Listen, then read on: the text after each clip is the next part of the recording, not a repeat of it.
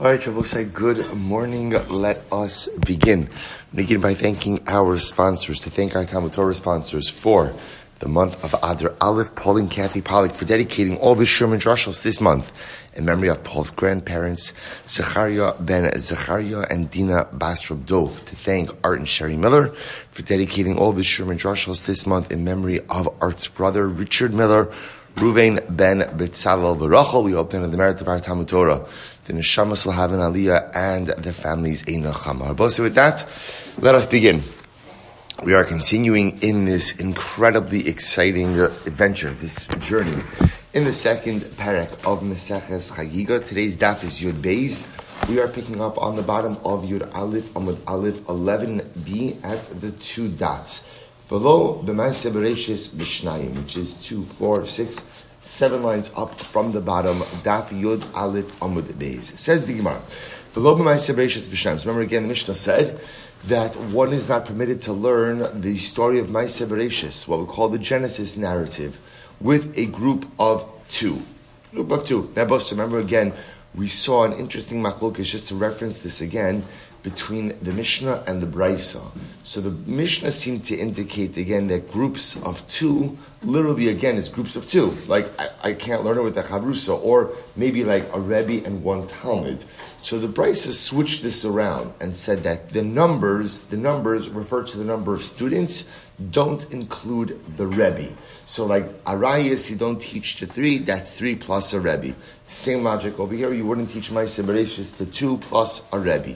Says the Gemara, what's the problem with learning Maaseh Bereshis, the Genesis narrative, in groups of 2? So the Tanna Rabbanan, Kisha Alna Liyamim Rishonim, the Pasuk says, when you will speak about the early days. So we dive in from here, Yachid Shoel, Ve'in Shnayim Shoelim. One person could ask, but two people cannot ask. Two people should not ask. Now we'll say, what's, just so you understand the svara, right? What's the logic here? What Chazal were concerned about is as follows, that there are certain things which lend themselves to misinterpretation and misunderstanding. And the problem is that if you misinterpret or you misunderstand, one runs the risk of some significant theological issues. So for example, I'll just reference back to you, just to give you a good frame of reference with this. Do you remember again, remember Maseches Megillah, and we had the story of Talmi, right? Remember again the Septuagint, where Talmi HaMelech goes ahead and gathers the 70 tzaddikim. And remember, what does he say to them? Kisvuli Toras Moshe Rabchem, right? To me the Torah. Both say, do you remember again the first change they made? Little Daf Yomi Chazara. First change they made? Bereshis bara Elokim. To what? Elokim bara Bereshis. Right? Remember that change? Why did they change Bereshis bara Elokim to Elokim bara Bereshis? Because they were afraid Bereshis bara Elokim sounds like there was a deity called Bereshis. And Bereshis created God. So instead they changed it to Elokim bara Bereshis, God created in the beginning. Shabosi, you already see from that in the story of Maaseh Bereshis itself, you see, we because we've been learning it for so many years, like for us, okay, God created this on the first day, this on the second day, this, what's tovavo, what's this, what's that, it lends itself to misinterpretation. So because of that, again, Chazal were concerned, so when you have something that lends itself to misinterpretation, so the best way to avoid that is how? Learn it in small groups. Because this way, again, there's a very small teacher-to-student ratio. You can make sure there's clarity. You can make sure there's no ambiguity. So you begin to see, again, so Arayas has to have a small group. Maaseh Bereshis has to have even a smaller group. Because contained within Maaseh Bereshis are the very theological underpinnings of Yiddishkeit. The Ribono Shel Olam as a creator. Well, that can't lend itself to any level of misunderstanding. And therefore again, we learn in very small groups. So that's why it says, Ki sha'alna liyamim rishonim, yochid shoel, ve'in shnayim shoelim. One person should ask, i.e. learn in small groups, but large two people should not ask. Okay, yochol yishol adam kodim shenivra olam. maybe you'll think that people should spend time investigating that which was here before the world began. Tamalomar lemin hayoma shebara elokim adam ala aretz. We'll say, so the pasuk says, when should you start your investigations, right? When should you start your learning? From the time that man was on this world. In other words, we don't focus ultimately again. We don't focus on what occurred before creation. We only focus on what occurred ultimately, again, from the time that man came onto this world. Now, if that's the case, Shavuot said, if you go with that pasuk,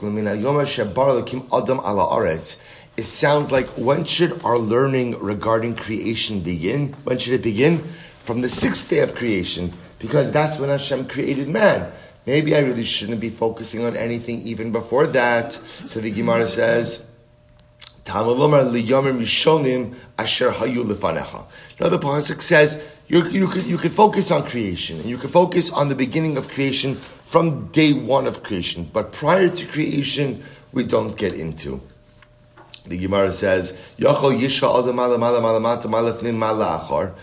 have thought that a person, I will say this goes back to the verbiage of the Mishnah, you might have thought that a person should ask, what's above, what's below? Remember, again, both said we saw, according to Rashi, mala mala mala mata still refers to the rakias, right? What's in the higher part of the rakia? What's in the lower part of the rakia? Malifnim mala achor. Let's go with Tosas. Ultimately, again, what was before the world? What's after the world? Tamalomar ulmiktzeh shamayim va'ad kitzeh shamayim.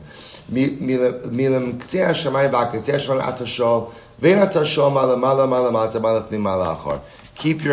contained to what's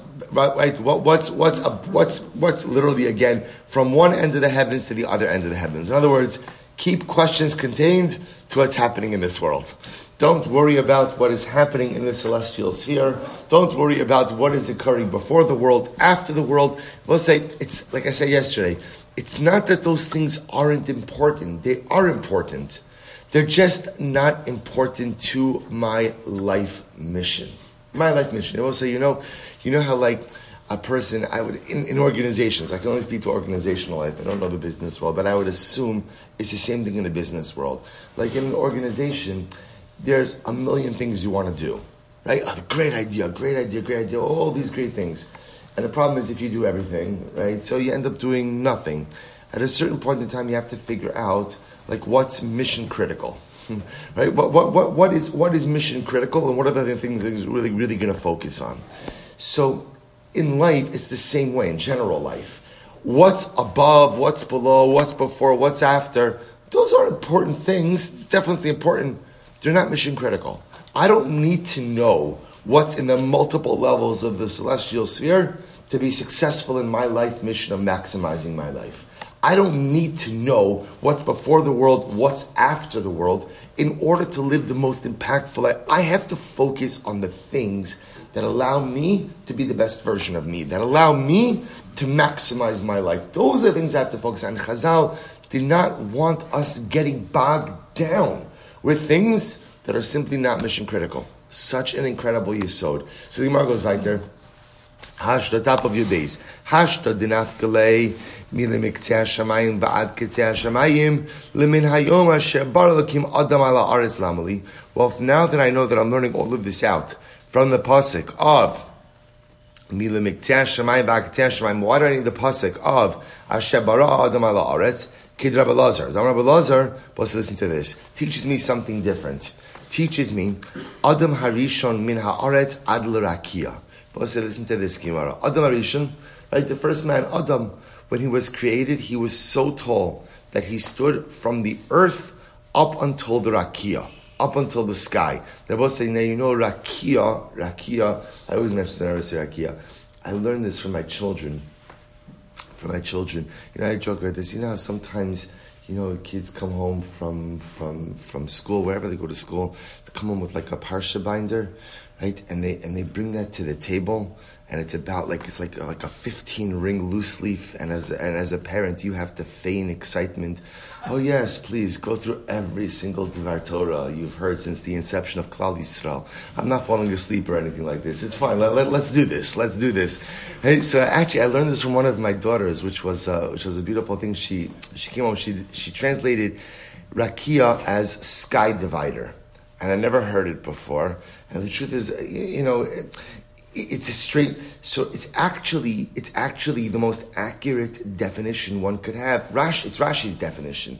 The Rakia we translated as sky, but the truth is the Rakia was really created in order to divide between the Mayim Alyonim and the Mayim Tachtonim, the upper waters and the lower waters. So we call again the Rakia the sky, but it really is a sky divider. So listen to this. So the pasuk says. So we learn from the pasuk of that Adam Arishon was literally again measured from the Aretz to the Rakia. Shenamar leminayom asher bara Elokim Adam ala Aretz kevan shesarach. So what happened?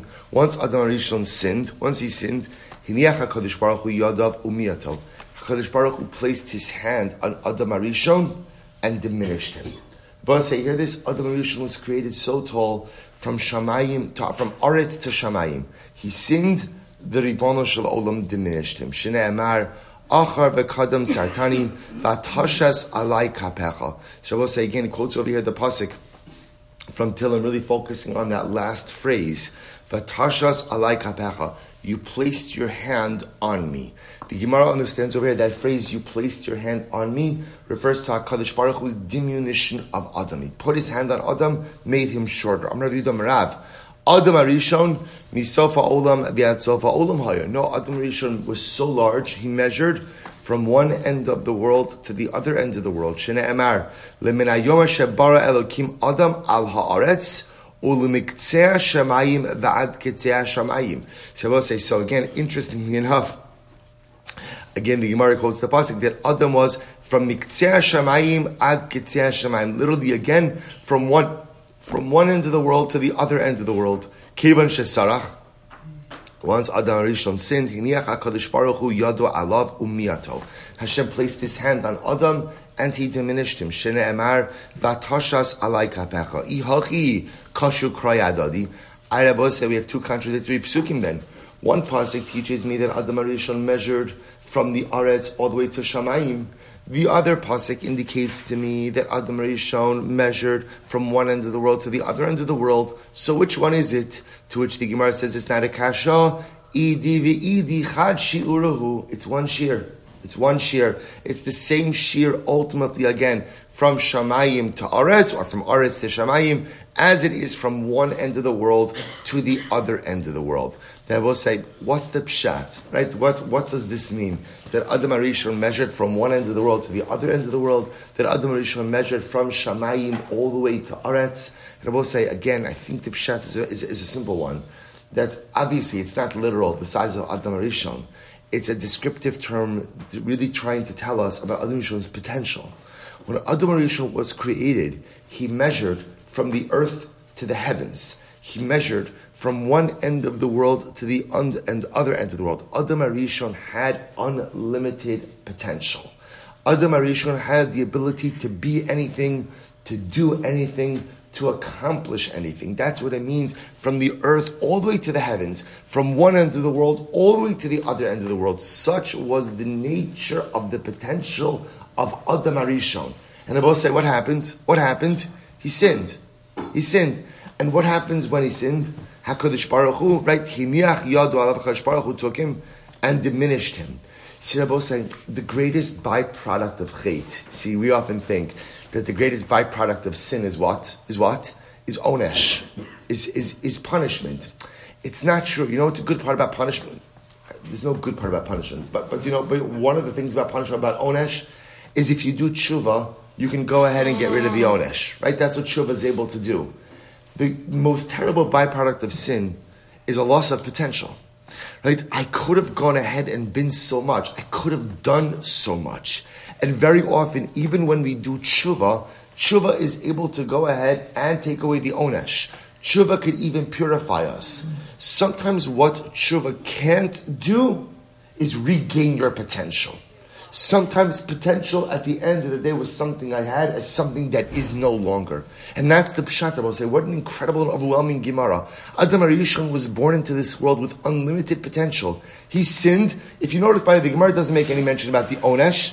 The Gemara says Hashem took him and diminished him. You're not as tall. You're not as tall. This same potential is not there. You're great. You're incredible. You can do so much. But the catastrophic byproduct, the catastrophic result of sin is not the onesh. It's the loss of all of that incredible potential. So the Gemara goes weiter. Amar Rabbi Yehuda, Amar Rav, Asar Dvarim Nivru B'Yom Rishon. Both sides, there are 10 things that were created on the first day of creation. The Elohim. So both sides, these really beautiful, beautiful Gemaras. Both sides, I just want to point out, by the way, it's a little bit ironic. We go from the Gemara telling us, you should not learn Ma'aseh Bereishis in more than groups of two, right?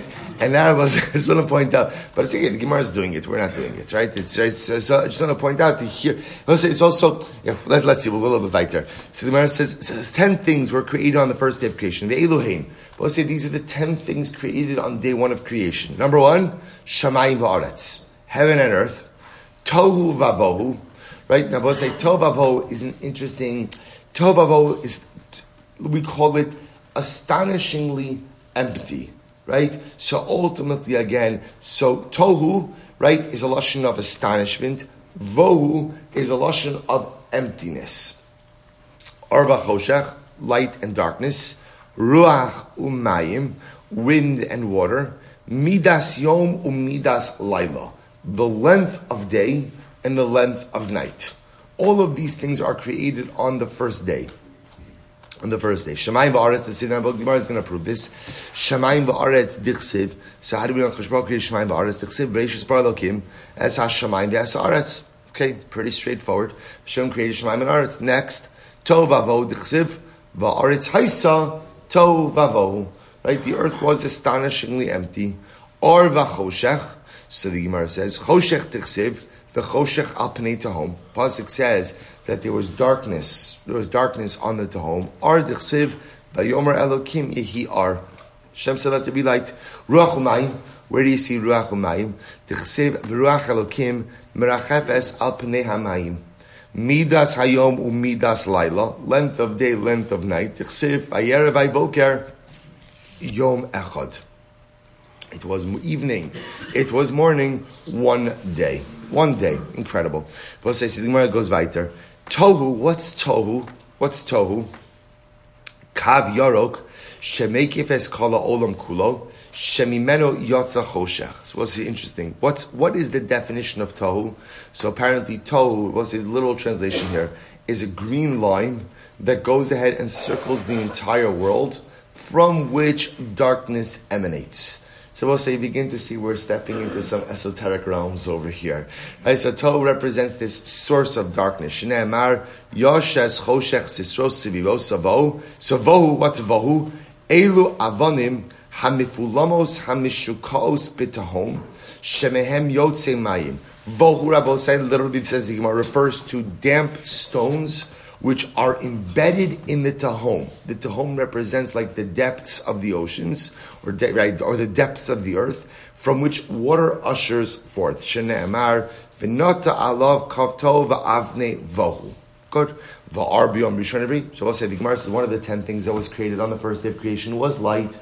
Was light created on day number one? After all, again, v'haksiv, v'yitein elosam elokim barakia shamayim, uksiv ayir v'ayvoker yom revi.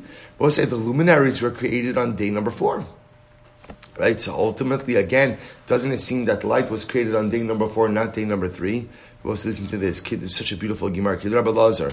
Rabbi Lazar, or shebarak kodesh baruch hu b'yom rishon. We'll say there was a different kind of light that was created on the first day. The light that Hashem created on the first day, Adam Sofa Bo, Misofa Olam Viad Sofo. It will say the light of the first day of creation, a person was able to see from one end of the world all the way to the other end of the world.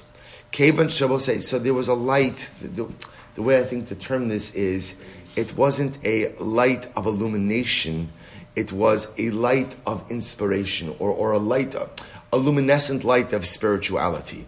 A person was able to see literally again from one end of the world to the other end of the world. Once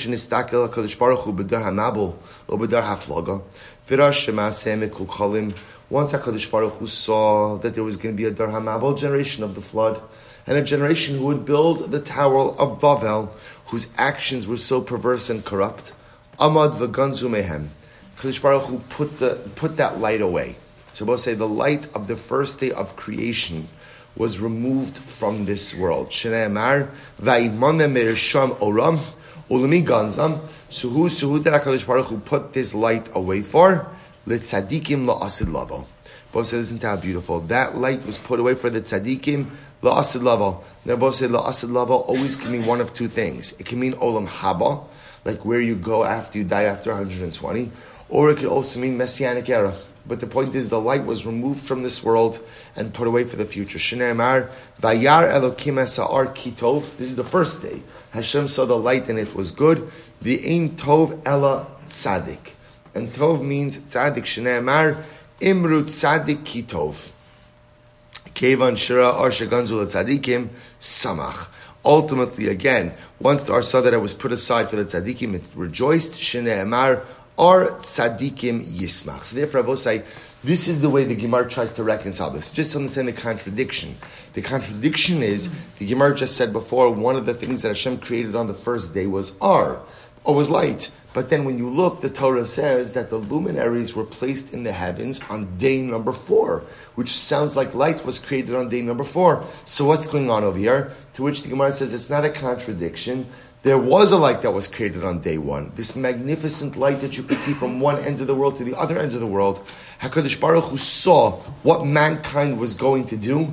He removed it from the world, put it away for future generations. And what we have on day number 4 is what we'll call normal this world light. So I want to point out, what an overwhelming Gemara. I say, HaKadosh Baruch Hu wants to shower so much bracha. You see, we often think that life is this struggle for us to extract blessing from God. Like HaKadosh Baruch Hu is this repository of blessing, and we have to pull it out. You don't have to pull it out. HaKadosh Baruch Hu wants to give it to us more than we could even imagine. Like Chazal said, I've given this mashal many times. The Gemara says, more than the baby wants to nurse from the mother wants to express the milk, because if she doesn't express the milk, she becomes engorged. It's painful for her. HaKadosh Baruch Hu, Ribbono Shel Olam, is literally, again, has so much bracha. All he yearns is to shower it upon us. We just have to be fit. We just have to be roi. We just have to be deserving. And the crazy part is that so often there is tons of bracha just waiting to be showered upon us. If only we make ourselves worthy. It's waiting. It's not about HaKadosh Baruch Hu. It's about us making ourselves into the right kind of kelim, the right kind of utensils that are capable of receiving and retaining this blessing. Look at the light that was put into this world. It was here. Before man was even created, it was here. HaKadosh Baruch Hu was ready to give us that. Do you know what it means to have light from which you could see from one end of the world to the other end? Do you know what that means? I don't know what it means, but I think what it means is, Rabbi say, a clarity in life. How many of us go through life with clarity? We'll say, you ever meet people who have such clarity? They have it all figured out. I've come to learn people who have such clarity, they have no idea what they're talking about. Right? More often than not, they think they've gotten it all figured out. Be very wary. Be very, very, very wary of overly self-assured people who've got it all, because we will say the truth is, that type of clarity, that's what Das Torah is. That's why we look at Gedolei Yisrael. Yeah, often they have it figured out, because Torah informs the way they look at things. But people who are a bit too overly confident in their sense of rightness or their sense of clarity, just be careful. Because we'll say that was the R of the first day. The R of the first day was an R where you were able to see things for what they were.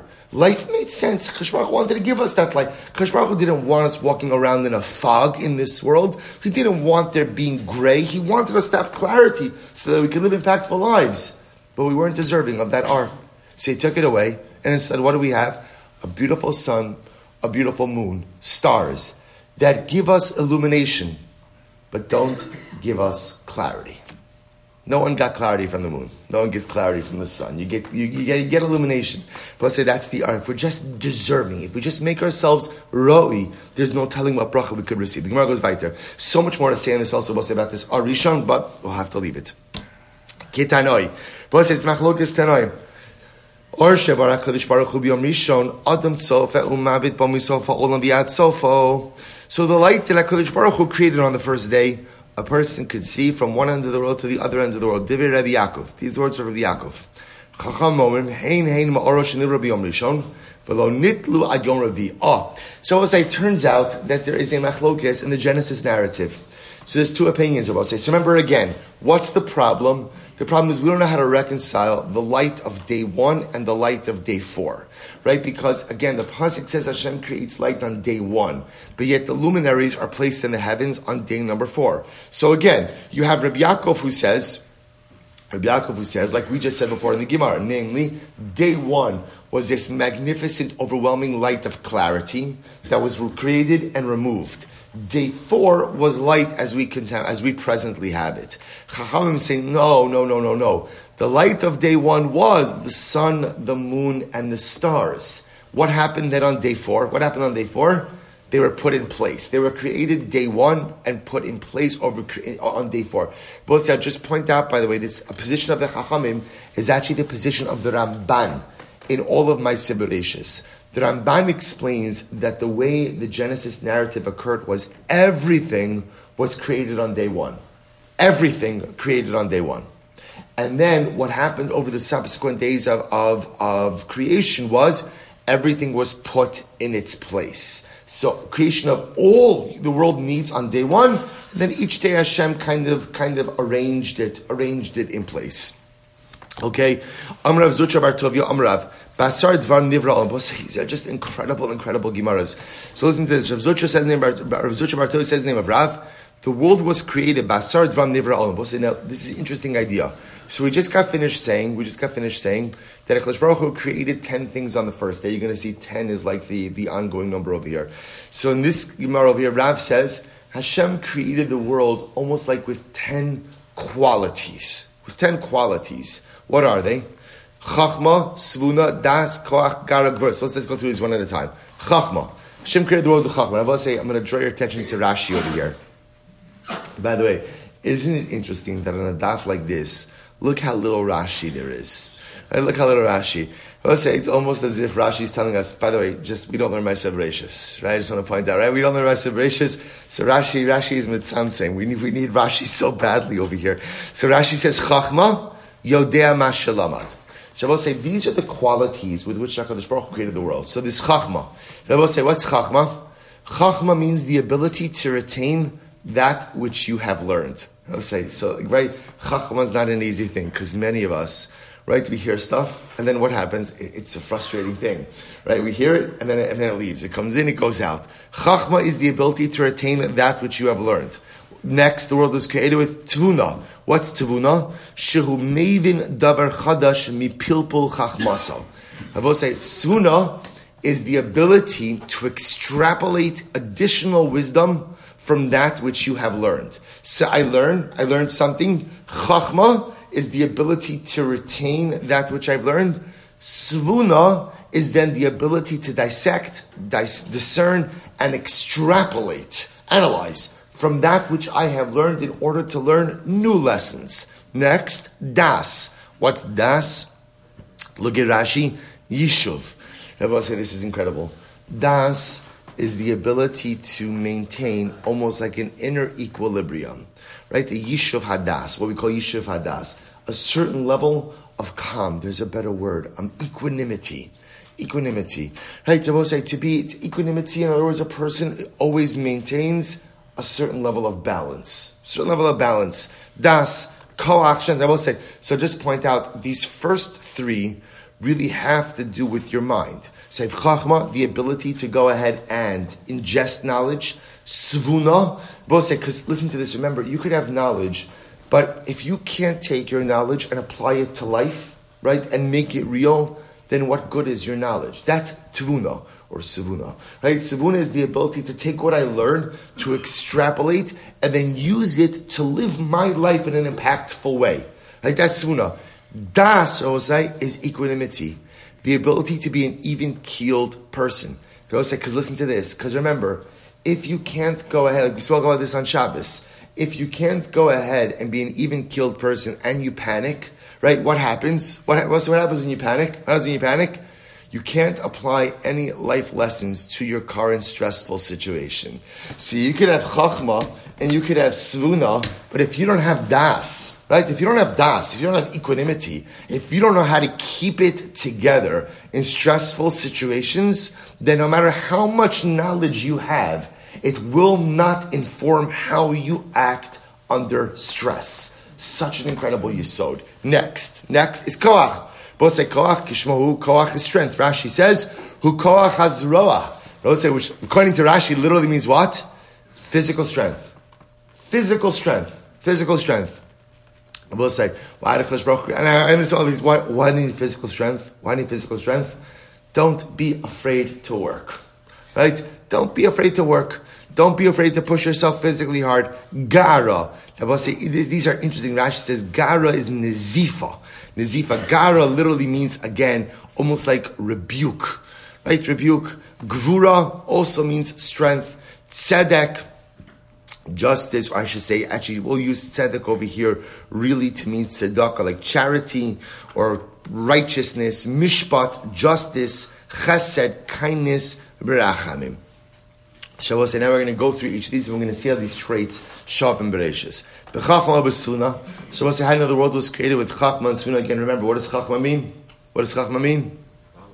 Good. Knowledge, right? The ability to ingest knowledge. So chachma, svuna, the ability to go ahead and extrapolate. Shedichsev, Hashem b'chachma yasad aretz. Good pasuk says Hashem created the world with chachma. So the Gemara says Hashem b'chachma yasad aretz. Kohen shmai b'svuna good b'das dichsev b'daito tohamos nifku b'chach gvura. So the Gemara is quoting psukim that again associate each of these midos with ma'aseh bereishis. I will say obviously there's a lot more to talk about on each of these things, but we're just going to go through the psukim. B'koach u'b'gvura dichsev me. So more of a quotes of the pasuk. Machin. Sorry, quotes over here from. Read to the pasuk. Mechin harim b'kocho nezar b'gvura from Tehillim. So the Gemara says b'gara dichsev amudei shemayim yirofefu v'yismo megaraso b'tzedek u'mishpat dichsev tzedek u'mishpat mechon kisacha b'chasev rachamim dichsev zachar rachamecha Hashem chasadecha ki me'olam hema. So also you see all of these attributes of the Ribbono Shel Olam associated with creation, and therefore each of these attributes themselves play a major dominant role in the creation of the world. Again, a lot more to talk about over here, but in Eretz Hashem, we'll go back to Rami Yehuda Amarav. B'shashav HaKadosh Baruch Hu Esa Olam. But listen to this fascinating Gemara. When HaKadosh created the world, Hayamarchi v'holech kishtei pakios shel shesi. So I'll say the imagery here is incredible. If you take a ball of yarn, right, or a ball of thread, and you kind of just throw the ball, right? So what happens? It keeps on going and going and going. So assume there's a little bit of a slope, right? It keeps going and unraveling. When Hashem created the earth just kept on expanding. Just kept on expanding. Ad shegar ba HaKadosh Baruch Hu. Until HaKadosh Baruch Hu, this is why the gara, the nezifa. Until HaKadosh Baruch Hu rebuked the earth and told the earth to stop. Vehemidu shneemar amudi shayirofufu v'yismam megaraso. What does it mean when Hashem says, I am Kel Shakai? What does that word mean? What does that name mean? So the Gemara says, Anu shamarti le'olam dai. I am the one who told the world, enough. So we'll say, the imagery here is quite profound. So Hashem says to the earth, right? Hashem says, let there be land.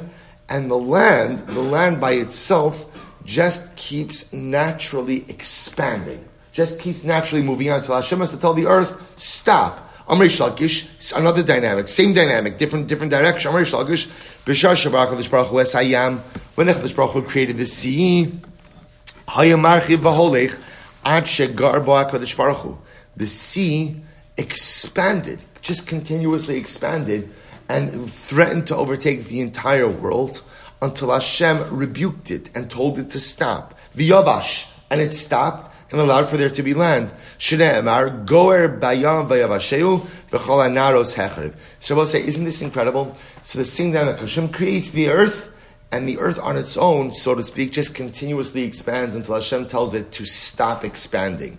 Right? Hashem creates the Mayim, Hashem creates the sea. Sea continuously expands up until when Hashem stops it, ultimately from expanding. Both say, so what's the pshat with this? Right? Well, first of all, it can't be understood literally. Why can't it be understood literally? Because again, Mayim, Aretz don't have the ability to act on their own. They don't have das, they don't have free choice. What's the pshat? So we're saying, perhaps what the Gemara is teaching us is as follows. You see, what's the problem over here? What's the challenge? What are the challenge that the earth, the land, and the water are having? They're having boundary issues. Boundary issues, right? Where do you stop, right? Where does the earth stop? Where does the water stop? I was saying, what's the hardest thing in life? What's the hardest thing in life? Boundary issues. Creating proper boundaries in this world, I will say. What are the proper gidarim? What are the proper boundaries? Right, in other words, we all struggle with this in different ways, right? Where do I draw my line between what's appropriate, what's not appropriate, what's good, what's not good, what's kadosh, what's tahar? How do I just you see that here, Hakadosh Baruch Hu is giving form to this. That what's the greatest challenge of the human condition while we are here in this world? It's boundaries. See, boundary issues only operate here in this world, right? In Shemayim, there are no boundary issues. In Shemayim, every malach knows where it belongs. And every malach stays in its lane, right? And every malach ultimately, again, knows this is my rakia, this is not my rakia. This is, in this world, we'll say, what's the challenge? The whole challenge in life is boundary issues. What's mutter? What's aser? What's appropriate? What shouldn't I do? So the earth can't stop, right? The earth is not literally on a roll. It's rolling out, right? And it wants to overtake everything. Hashem says, stop. You have your boundaries. The sea wants to overtake everything. Hashem says, stop. You have to have your boundaries. And HaKadosh Baruch Hu is modeling for us through the heaven and through the earth that life is about creating proper boundaries. And Abosai, isn't that the hardest avodah in life? Where do I stop? Because we'll say, you can't live life drawing the line between mutter and aser. Because you know what happens. We all know, because we've all tried this, right? We've all been down this road. When I draw my line between mutter and aser, I will say, inevitably, what happens? I find myself on the wrong side of the law, right? And on the wrong side of the line. My line has to be moved back. I can't straddle between mutter and aser. I need to move back that boundary. How far to move it back? How many gidarim? How many buffers? How many chumras? What boundary should I create? That's a very personalistic thing. But lamaisa, the struggle for proper boundaries is a struggle that is as old as time itself. Incredible. Listen to this Gemara. Beishamai omrim. Shamayim nivru tchila. Right, so we'll say, ultimately, again, Beis Shammai says, the heavens were created first. V'achar kach nivrei sa'aretz. Only after the heavens were created was the land created. Shneimar, Bereshus bar Elokim, es hashamayim v'es ha'aretz. It's a solid drasha, we'll say, very solid drasha. Right, so Beis Shammai says, look, the pasuk says, Hashem created the heavens and the earth. No, not true. The earth was created first. And then the heavens were created. Biyom asos Hashem Elokim Eretz v'shamayim. Amr lahem Beisilo Beishamai. So Beisilo says Beishamai. It doesn't make sense that Hashem would first create Shamayim and then Eretz. After all, Adam bona aliyah v'achakach bona bayis. Shneimar habonim v'shamayim ma'aliosa v'agudoso al aretz yasta. So we'll say, listen to this. Beisil says to Beishamai, tell me, does someone build the second story of their house before they build the first story? Right? No one does that. So Shamayim, so to speak, is like the second story. It's the upper story of this world. So of course you create this world first, and then you go ahead and create the Shamayim afterwards. Amar lehem Beis Shammai Beis Hillel. Beis Shammai says to Beis Hillel, Devrechem, Adam oseh shrafra, va'achar kach oseh kisei. Tell me. Well, listen to this, is great. So Beis Shammai says to Beis Hillel, does a person first make the ottoman and then make the chair? Right? Like the footrest, right? That's the call for an ottoman. Right? Does a person make the footrest and then make the chair? No, of course not. You make the chair first and then you make the footrest. This, right? So we'll say, this world is a footrest for ultimately Shamayim. So the Gemara says, "Shene'emar ko amar Hashem hashamayim kisi va'aretz hadom ragli." The Chachamim say zeh v'zeh ka'achas. Chachamim say ultimately again they're both right. In other words, or I should say the or they're both wrong. Right? In other words, Shamayim and Aretz were not created consecutively, but rather what? Were created simultaneously. Shene'emar af yodi yasta Aretz v'yemini tafcha Shamayim. Kora ani aleim yamdu yachtov. I v'idach ma yachtov. What does it mean? The other opinions, well, they say yachtov. To lo mishtafi mehadadi. Ultimately, again, that heaven and earth will never separate from each other. I kashu kra adadi. The psukim seem to contradict each other. Amreish lakish kishenivru bara shamayim va'achakach bara aretz. The truth is, when they were created, Reish Lakish is reconciliation. Reish Lakish is when they were actually created, in the actual creation, Shamayim was created before Aretz.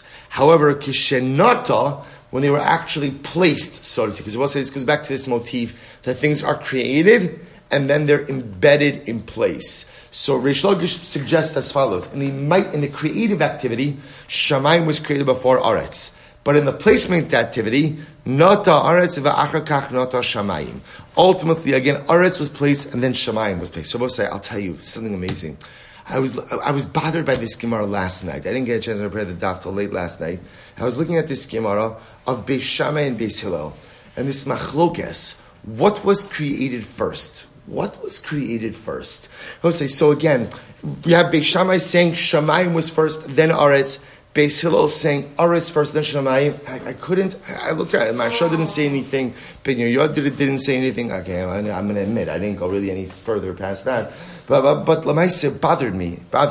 So I resolved myself just to live with the difficulty, which means I was lazy to look any further. And so I come into shul this morning. This is no joke. I come to learn, and I have to give credit. I see my Shvar D'Shem davening Psuki de Zimra. Baruch Hashem for Maish, because we have one person who davens all Psuki de Zimra, which is fantastic, and Greg. Right? So I see David Schwartz sitting here, learning, doing whatever. And I'll say, and Mamish in the Schus of these, so I sit down and remember. It's a Gemara Maseches Eruvin and Sefaria. Thank God for Sefaria as well. So listen to this. It's Eruvin Daf Yud Gimel Amad Aleph. So I will say, remember again, what do we have in Eruvin Yud Gimel Amad? Sorry. There's a machlokes, Beis Shammai and Beis Hillel. What's the machlokes of Beis Shammai and Beis Hillel? Do we say Noach lo la Adam shenivra or Noach lo la Adam shelo nivra? Would it have been better for a person to be created or not?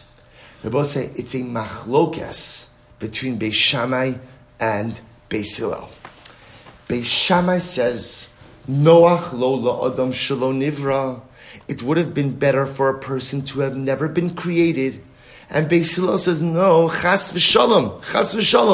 Noach lo la Adam shelo nivra. It's good that we were created. They both say it's the same machlokes here. Beis Shammai says, Shamayim was created first. Because the ideal in the universe is, you don't need this world.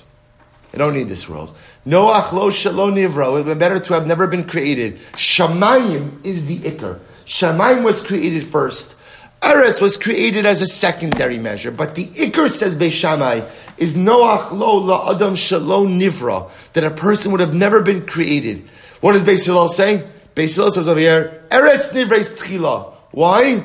Noach lo la'adam shenivra. No, it is great to be created because it's only in this world that you could accomplish something magnificent. It's only in this world, ultimately, again, that life could take on meaning. In Shamayim, you are what you are. Rabbi says it's the same machlokes. The same machlokes in Eruvin, Daf Yud Gimel Amud Beis, is the same machlokes in Chagiga, Daf Yud Beis Amud Aleph. Rabbi say who's right? So the Gemara Maseches Eruvin says.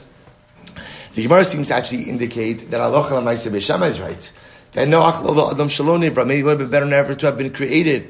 But now that we've been created, maximize this life. Rabosai, but here, the Gemara Maseches Chagiga quotes an additional opinion. And what's the opinion, Rabosai? Beis Hillel Omrim, Eretz Nivreis, the Chachamim say, what was Lashon the Chachamim? Zeh v'zeh ka'achos. They were created simultaneously. So I say simultaneously means that, yeah, there are for some people for whom it would have been better if they had never been born. And there are other people, ultimately, again, for whom It was the best thing the world was created so that they can be born to accomplish great things. And Rabbi said the shaila is which category we fit into. At the end of the day, we have to ask ourselves a simple, fundamental yesodistic question. Was it worth it that we were born? Can we justify our existence in this world by being able to say, HaKadosh Baruch Hu, it's so wonderful you created me because I did my part in making this world a little bit better. See, Rabosai, I have to justify my creation because Beis Shammai wants to say it would have been better that I've never been born. And you know what my job? You know what my job was? Is to show Beis Shammai, you'll excuse me for saying this, to show Beis Shammai, you're wrong. You're Beis Shammai. All the covered, right? You're wrong. You're wrong. It's better that I was born because look at what I accomplished. Look at what I did. Rabbi say such an incredible. You have Beis Shammai saying, okay, we have to go on. Rabbi say, I just want to point out, I'm just going to attribute the lack of visible emotion on your faces to fatigue. And maybe, I don't know, did you brew decaf today or something? Rabbi say, this is life. Rabbi say, come on. Rabbi say, this is like life gemaras over here. Life gemaras, in Shemaim, they're arguing. They're arguing about us.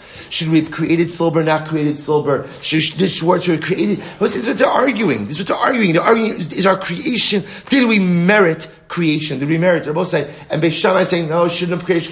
Beis Hillel saying, yes. And Rabbi say, it is up to us through the way we live our lives to determine who is right.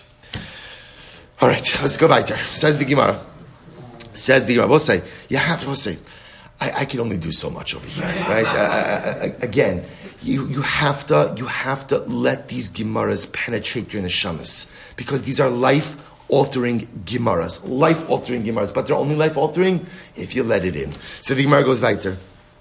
The Gemara says, we left off, good. We'll say three lines are from the bottom. My Shamayim. Shamayim is a contraction. This is where Hashem placed waters. In other words, Rabbi say, remember this goes back to what we said before, that Shamayim itself is a Shamayim Rakia, a dividing of the upper waters, lower waters. Shamayim is made up of fire and water. Melamid. Hashem took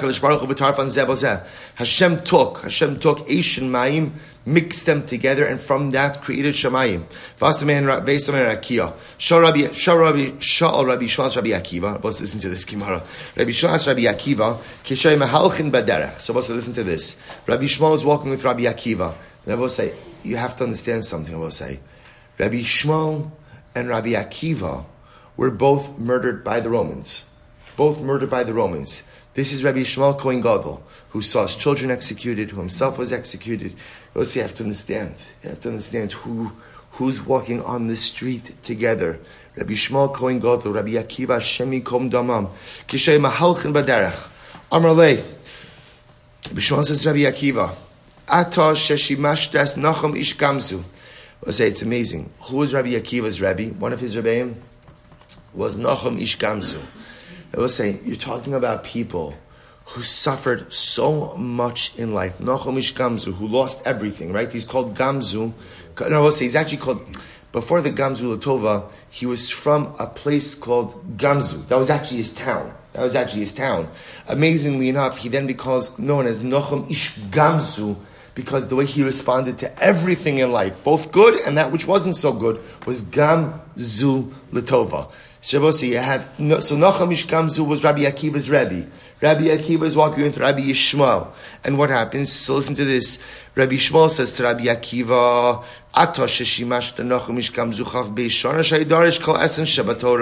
So listen to this. Rabbi Akiva learned by his Rebbe Nachum Ish Gamzu for 22 years. So Rabbi Yishmael says, you learned by Nachum for 22 years. Tell me, Rabbi Nachum Ish Gamzu used to darshan every S. So Yabba said, the word S is a ribui. It comes to include something. So when it says, Esa Shomayim v'Esa Aretz Mahaya Dorish Bain, what do Nachum darshan with Esa Shomayim v'Esa Aretz? Amar le'ilu namar Shomayim v'Aretz Yisi Omer Shomayim Shmuel Shal HaKadosh Baruch Hu. Because if it would have just said Shomayim, I would have thought maybe Shomayim is one of the names of God. Achshav Shnamar Esa Shomayim v'Esa Aretz. If it would have said Esa Shomayim v'Esa Aretz, Shomayim Mamish, Aretz Mamish. So I'll say it's interesting. Say Nochum darshan S comes to teach you that these are not names, right? These are not descriptive names of God, but rather, again, these are actual names of things. Amud Beis, Es Haaretz Lamlis, that's Es HaShamayim. Why do I need Es Haaretz? Lahakdim Shamayim La'aretz. To teach us that what? That Shamayim was created ultimately, again, before Aretz. So we'll say a raya to Beis Hillel. Alright, to Beis Hillel, and that they were not created simultaneously, Rashi's like the Chachamim. Va'aretz haisa sovavo, the earth was astonishingly empty. Michti, b'shamayim ischil v'reisha, Hashem began creation in Shamayim, maishna dekachashev mais aretz. So here's what's interesting. If at the end of the day, Hashem began creation with Shamayim in the beginning, why does it then launch into the creation of the earth? Tanu de Rabbi Shmuel, listen to this. Mashal l'malach basar v'adam. This can be compared to a king, an earthly king. So listen to this. Sha'amar li'avadav hashkimu lepischi. So we'll say what happens. The king says to his servants, I want you all to meet me by the palace early tomorrow morning. Hishkim u'matzan nashim va'anashim. The next morning he finds that women and men came. L'mi mishabeach. To who does the king give special hakaras hatov to? L'mi she'in darko lahashkim v'hishkim. He gives hakaras hatov to the women. Why does he give hakaras hatov to the women?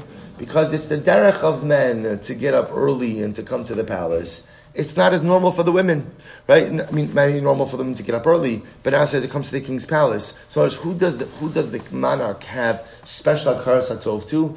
To the ones who go out of their way. Similarly, the Gemara says Hashem had greater hakaras hatov to the aretz than to the shamayim, because it was natural for Shamayim to comply with the word of God, because Shamayim is right by HaKadosh Baruch Hu.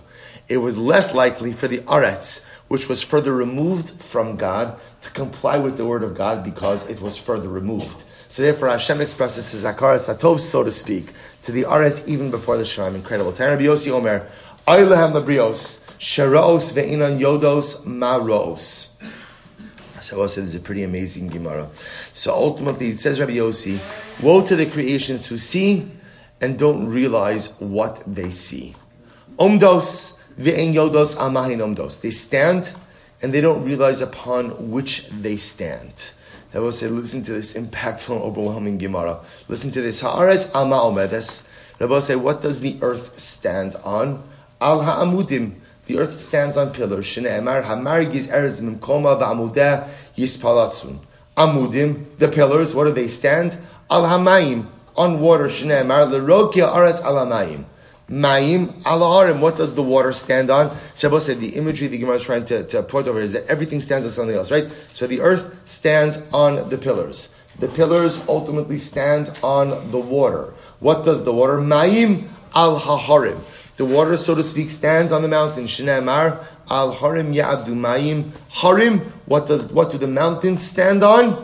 Beruach, right? They stand on the ruach. Shne'emar ki yotzer harim ubore ruach. Ruach bisa'ara. What does the ruach stand on? The ruach stands. We will say sa'ara is like a strong wind. Shne'emar ruach sa'ara osed devaro. Sa'ara. What does the sa'ara stand on? Teluya. Bizuro shel HaKadosh Baruch Hu. I will say the Sa'ara literally again is suspended by the arm or on the arm of HaKadosh Baruch Hu. Shne'emar umitachas zuro'os olam. The Chum say no. Al Yud Beis amudim omedes. It stands on 12 pillars. Shne'emar yotzev gevulos amim lemispar b'nei Yisrael. So the Gemara says v'yesh omrim zayin amudim. Others say the world stands on 7 pillars. Shne'emar chotzva amudah shiva. Rabbi Lazar Omer. Al Amud Echad, the world stands on one pillar. And Rabbi will say, what's the name of the pillar? Vitzadik Shemo. The name of the pillar that supports the entire world is Tzadik. Shne'emar Vitzadik Yisod Olam. Rabbi will say, so there's two. There's just so much to say over here. Rabbi say, I'll just tell you two things. First of all, I'll say this statement. Remember how this all started. Rabbi Yossi said, "Woe to the creations who see." And don't even realize what they see. They will say that statement by itself is so. And who stand and don't realize upon which they stand. They will say on a creation level, we see a world, and I will say, do we appreciate what Hakadosh Baruch Hu does for us through this world? right? You go outside and you see a beautiful sun, you see stars, you see seasons, right? You all say, but we're so focused, it's too cold, it's too hot, it's too this. Do we see the beautiful world that HaKadosh Baruch Hu creates for us? And do we understand that in every single aspect of that natural world, it's HaMechadish B'tuvo B'chol Yom Tov M'Masa Bereshis, that creation was not a one-time event, but creation occurs each and every day because HaKadosh Baruch Hu actively wills the natural world and the creation. That's why the Rambam writes that the way to fall in love with HaKadosh Baruch Hu is through nature. Look at the natural world and you will see the greatness of the Creator. So Rabbi Yossi laments and he says, people see, but they don't realize what they're looking at. People stand, but they don't realize what they are standing on. The world is so multifaceted. Rabbi say we're so often focused on what's lacking and what's broken and what's in a state of disrepair that we forget to sometimes just take a step back and say, Ribono Shel Olam, thank you for the incredible multifaceted world that you have created for us. That's lesson one. Rabbi say lesson two is incredible. The Gemara goes through a whole exhaustive process. What does the world stand on? What does the world stand on? Stands on the pillars, which stands on the waters, which stands like Chagadia, which stands on the mountains, which stands on the this, which stands on the that. Hey, this one says this. And then the words, oh, by the way, what does the world stand on? There's only one pillar. Let's see, you know what the one pillar is? The tzaddik. And who's the tzaddik I was saying? Tzaddik is you. Tzaddik is you. The tzaddik is who each of us have the ability to become. And I will say, if we do our job right, the world stands on our shoulders. We have the ability not just simply to be pieces on the chessboard that just move about indiscriminately, but we have the ability that if we really live lives of impact, if we really become Ovdei Hashem, if we really, like we saw before, justify our existence, if we make our mark in this world, then we support the world. Then we could be the tzaddik. Each of us could be the tzaddik you sold all of. I could be the person who not only justifies my creation, but I could be the person who helps to do my part to be a pillar which upholds the world. I will say, this is reminiscent of the Gemara. We should stop reminiscing about other Gemaras and just do this Gemara. I will say, but I'll just tell you again, the Gemara says a person, let's go back there. You'll remind me, Said, at the Siyum, you're going to remind me about Yudbez Omebez Chagig. I'm Rabbi Huda. Shtera Kienheim. You got to go back there. There are two Rakias, right? There are two Rakias. So the Gemara says, Shene'emar, Hein la'Hashem Elokecha Shamayim U'Shmei Shamayim. So we'll say, Darshins, there's Shamayim and Shmei Shamayim. Multiple levels to the Rakia. Reish Lakish Amar Shiva. There are seven Rakios. Ve'elu Hein. We'll say, these are the names of the seven Rakios. Vilon, Rakia, Shechakim, Zavul, Ma'on, Machon, Aravos. Vilon, Eno Mashamish Klom. So this is great. Vilon doesn't do anything, right? It's like the other Akias talking about Vilon. Vilon, he does nothing, right? He's a mamish, he does nothing, right? Now he doesn't do nothing. Rather, Ela Nichnas Shachris V'Yotze Arvis. You know what Vilon is? Vilon. And by the way, I don't know. How do you say shade in modern Hebrew? Vilon, right? It's a Vilon, right? So I'll say, listen to this, because what does Vilon do? Vilon is a shade. So Vilon does nothing. In other words, what I'll say, you pull it down at night, so it blocks out the sun, and it goes up by day to allow the sun in. So Vilon is just a shade, doesn't do anything else. Okay, that's Vilon. Go to Mechadish V'chol Yom Aseh B'Reishis Shneimar. I'm sorry. Nichnas Shachros Yotze Arvis U'Mechadish V'chol Yom Aseh B'Reishis Shneimar Hanote Kidok Shemayim V'Yismachem K'Ol HaSheves. Rakia. What's Rakia? Shabo Chama U'Levano K'Chav Mazol Tzkivun. I will say in Rakia, that's where the sun, the moon, and the stars are embedded. Shene'emar, as the pasuk says, "Va'yitein Hashem Elokim barakia shamayim." Shechakim, what shechakim? Shebo rechayim omdos b'tochnos man letzadikim. I will say this is pretty incredible. What happens in shechakim? Shechakim has millstones, and what happens in those millstones? What grinding are they doing in shechakim? They're grinding the wheat, or they're grinding whatever it is to make the man for the tzaddikim. Okay, obviously metaphoric. Right, Shene'emar, as the pasuk says, V'yitzav shechakim imal, v'dalsei shamayim pasach, v'yamter aleiman le'achol. Zavul, what's in Zavul? I will say, what's in Zavul? Shabo Yerushalayim, u'beis hamikdash, u'mizbeach bana. I want to make sure we got to this Gemara. I will say, what's in Zavul? Another level of Shai. In Zavul, you have Yerushalayim, the beis hamikdash, and a mizbeach. Rabbi said there's a Yerushalayim Shalmala, celestial Yerushalayim. There's a Beis HaMikdash Shalmala, a Beis HaMikdash in Shamayim, and a Mizbeach. And what's happening there? Umichael hasar hagadol omeit umakriv alav karban. And I will say, Michael, the Malach Michael, is going ahead and offering up karbanos. Shene emar, bano beisi beis sivolacha, machol meshiftecha olamim. Uminolam dikri shamayim. How do we know that this is called shamayim? Tichsiv, habeit mishamayim ure'ei, mizvol kotshecha v'tifartecha. Rabbi say, how incredible is it for us to know? We'll have to stop over here for today. But Rabbi say, how heartening is it to know that in Zavul, which is this level of shamayim, there's a Beis HaMikdash. See, I will say, sometimes we live with the pain of thinking that there is no Beis HaMikdash. I will say, it is heartwarming to know there is no Beis HaMikdash down here, but there is a Beis HaMikdash in the Zavul. There is an active Beis HaMikdash that's being used each and every day in the Zavul. The fact that there is a Beis HaMikdash in this universe and the Malach Michal is offering up karbanos gives us a little bit of nechama and a lot of hope that in Eretz Hashem, one day that Beis HaMikdash from the Zvul will come down here to Yerushalayim, Yer HaKodesh, and here Rabbi Yameinu. Amen. Shukran Chavosai.